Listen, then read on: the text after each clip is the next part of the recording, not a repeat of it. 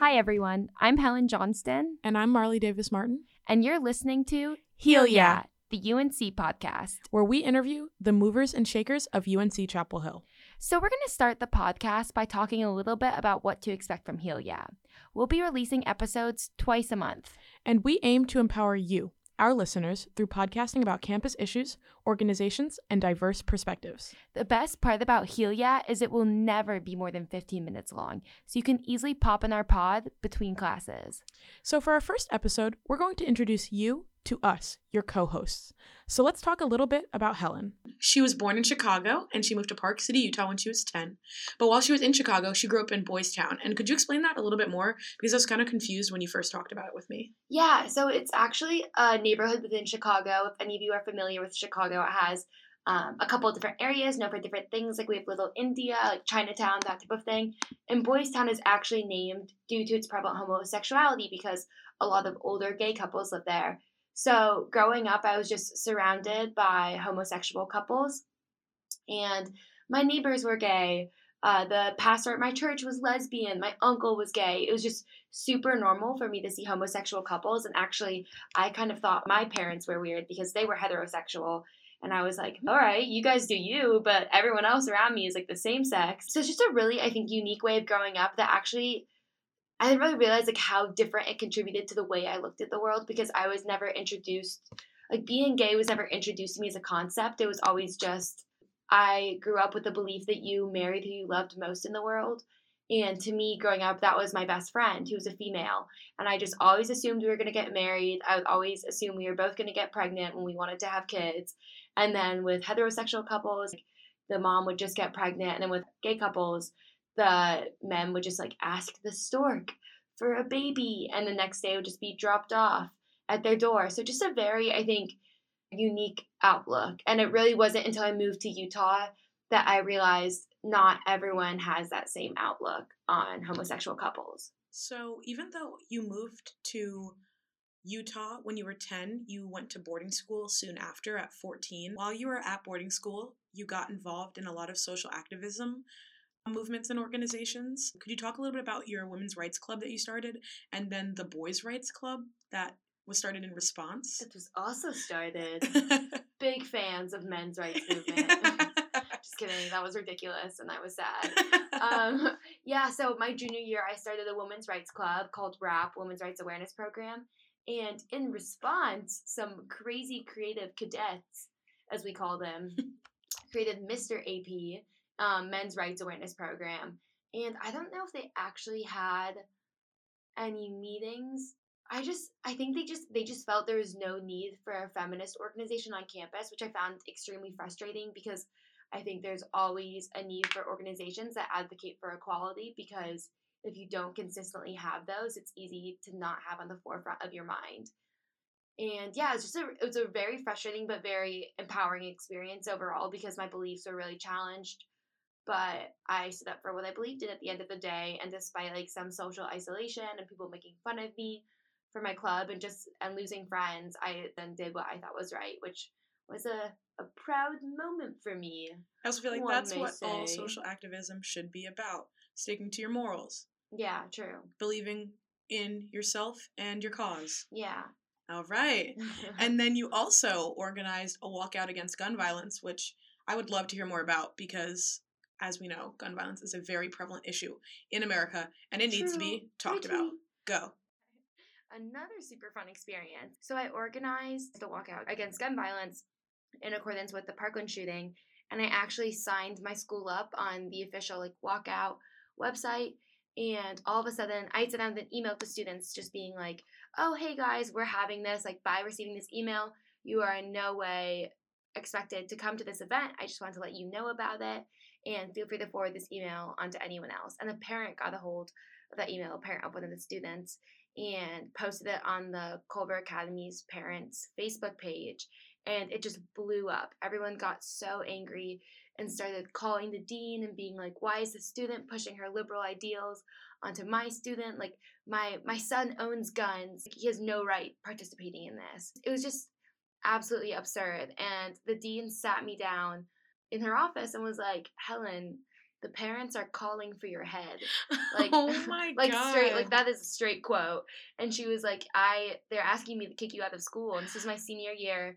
I was about three months away from graduating, and I was like, Oh, I would be please sobbing. no. Yeah, I don't. She's like, Do you want to get kicked out of school? And I'm like, Oh, I don't think so. Thank you though, but probably not. I'd like Yeah, to graduate. Thanks for with a- asking, but no. I'd like to have a high school degree. Thank Right. you. Yeah, I'm glad it's an option.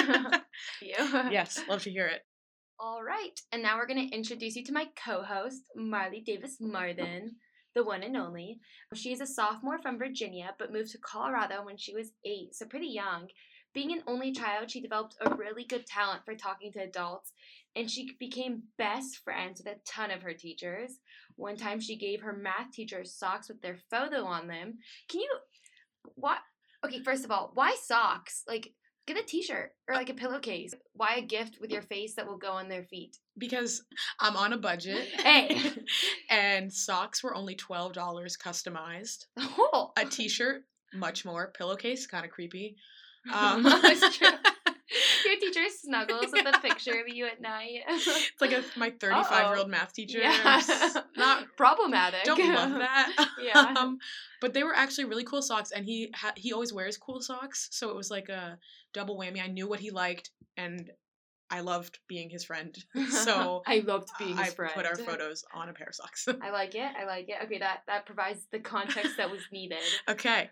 All right, so you did a lot of sports in high school, and your favorite was figure skating or maybe volleyball, but your least favorite was probably swimming because of chlorine. Did you ever work out during swim season and like you wouldn't be in the pool, but you like go lift weights and you just sweat straight Yes. chlorine? Yes. And yes, you'd yes, be like, "Who brought the swimming pool?" And then you realized you, You. were you were the swimming pool. what is it called? Like dry land or whatever? Like yeah, the yeah, dry worst? land. Yeah. yeah. Wait, do you want to talk a little bit more about sports? Yeah. I mean, a bunch of sports I did when I was really young, but my primary sports in high school were volleyball, basketball, and track and field. And I loved sports because so many sports. Yeah, I was literally always at practice. People would be like, "Hey, do you want to hang out?" I'm like, "I can't. I have practice." Like, never available, but I loved it. So, yeah, sports were a really, really big part of my life. But I love doing them. Um, but I also was a really big advocate for women's sports at my high school because no one would attend any games for the women's teams. Men's away basketball games would have more fans than women's home basketball games, which didn't make any sense to me. People were blatantly prioritizing men's sports for no reason other than it's quote unquote more exciting or a better game, which just angered me to my core. So in high school, you did a lot with the Lakota tribe, which is really awesome. I feel like I've heard that name before, but if you could talk a little bit more about it to provide some context, like what you did and what that area was like, that would be great. Yeah, definitely. So the Lakota tribe is located on the Pine Ridge Reservation in South Dakota. Um, and it's actually the poorest reservation in the United States. And so, just to give some context to the area that I was working with, I have a few statistics about the area. Unemployment hovers around 80 to 85% for its residents, and almost 50% of the community is below the federal poverty level. And about 85% of families are affected by alcoholism. So, I just wanted to give those numbers to put it into perspective you know the environment i was working in when i worked with the lakota tribe um, because it was just a really sobering and impactful experience to work with them throughout high school so fairview pine ridge connections was a club that i kind of co-started with a few of my friends where we formed bonds with students on the reservation to you know bridge the gap between native and non-native communities in america because it's a really strained relationship, as you probably know, you know, with the talks about pipelines and the lack of resources given to reservations and even just the small sizes of reservations in America. Our club worked to create bonds with Native American students and prove, you know, we're all the same. That sounds cheesy, but like showing that we're all kids at the end of the day. Yeah, that sounds really empowering. Yeah. I know when we were talking a little bit about it before we started recording, you mentioned there was a sign about white men not being allowed on the reservation. Mhm. How how do you think do you think that that mentality changed through your work? So while I'm not white, a bunch of my friends that were in the club with me were white. And so it was a really difficult balance to strike because we didn't want to have that, you know, colonial imperialistic mindset going into the reservation. Mhm. Like we were just there to make friendships with them. We didn't want to act like we were saviors coming in to help them because they would be really wary of that and I would be too. Mm-hmm. So we really worked to bridge that gap while we were there. Yeah, that's really really cool. You started that. That's really awesome. So you love the mountains, skiing, the beach, your dogs, and Mexican food. You love watching, playing, talking about, learning about sports. So it's a mouthful. And you love Steph Curry. Yep. Okay, you have to choose one of those.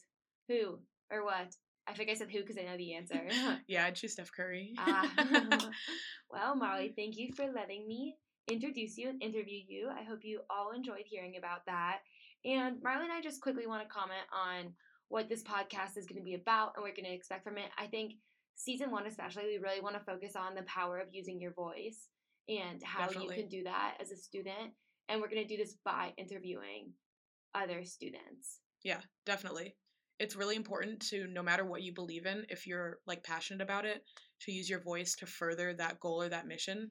Um, and it's something I'm still working to do at UNC because I felt like I did it a lot in high school, but continuing that into UNC. So I'm really excited to get to know other people who have accomplished that here. Yeah, and it's really easy to get lost in the sauce here for Yeah, sure.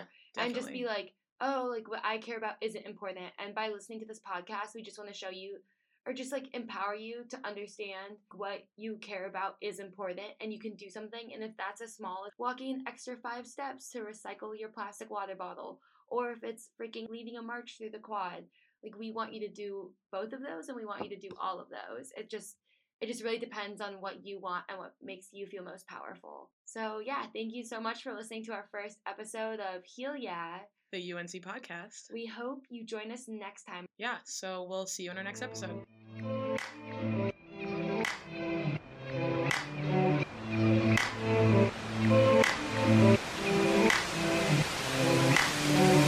You get so fly?